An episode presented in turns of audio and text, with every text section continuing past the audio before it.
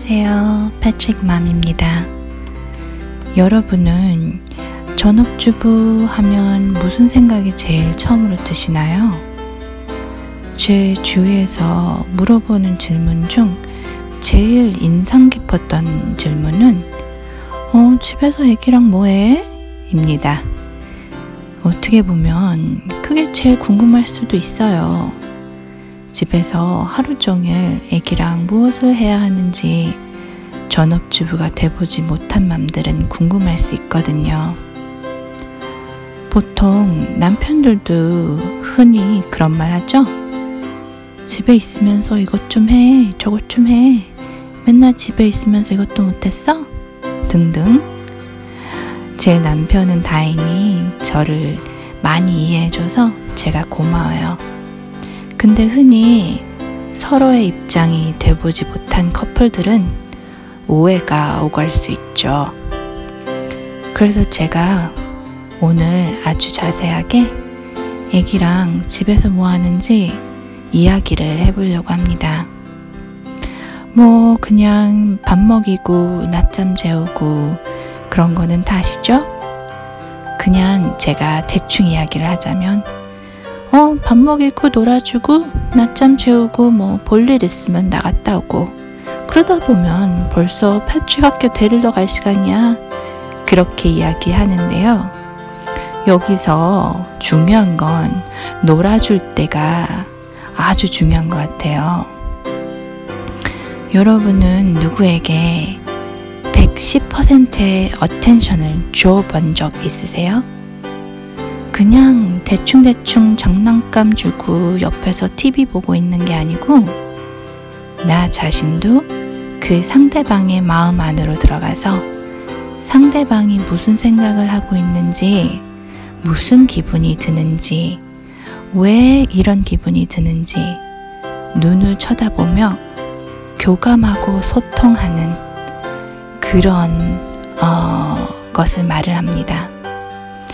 저는 그런 교감과 소통을 첫째 낳고 한참 있다가 깨달은 것 같아요.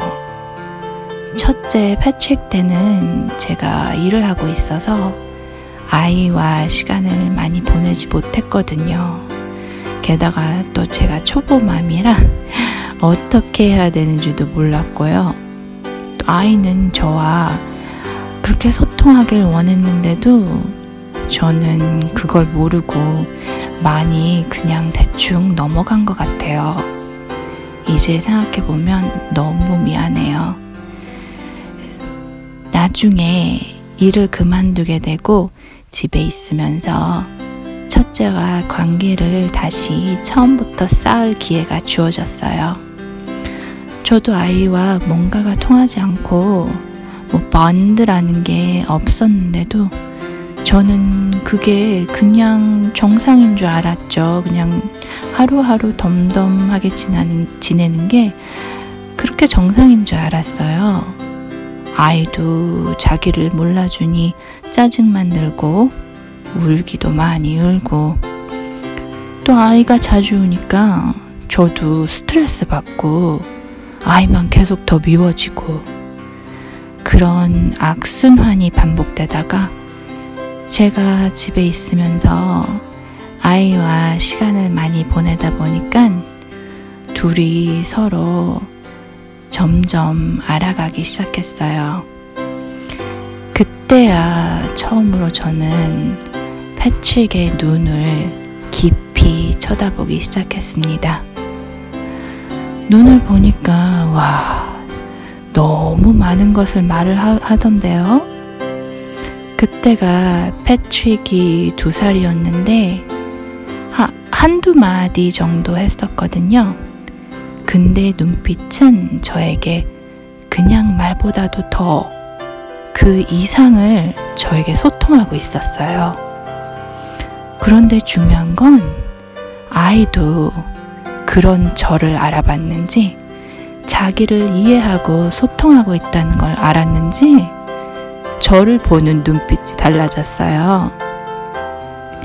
이제야 서로 같은 언어를 쓰는 것 같이 서로의 마음을 이해하기 시작했죠. 그때부터 저는 눈빛 교환, 눈 마주치기, 그런 거를 아주 중요시합니다.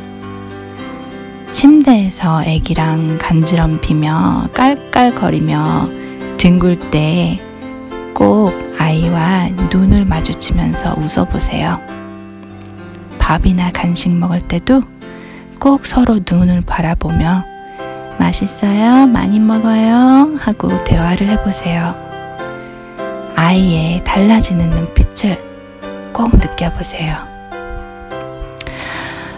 이렇게 집에서 아무것도 안 하는 것 같아도 이런 조그만 것들이 아이를 밝고 행복하게 자라게 하는 것 같아요. 여러분도 오늘 아들과 딸과 눈을 바라보는 시간을 그런 기회를 만들어 보세요. 서로의 존재를 마음으로 느껴보시고요. 그리고 엄마 아들이어서 고마워. 엄마 딸이어서 고마워. 그렇게 용기 내서 말을 해보세요. 그럼 오늘도 좋은 하루 되세요.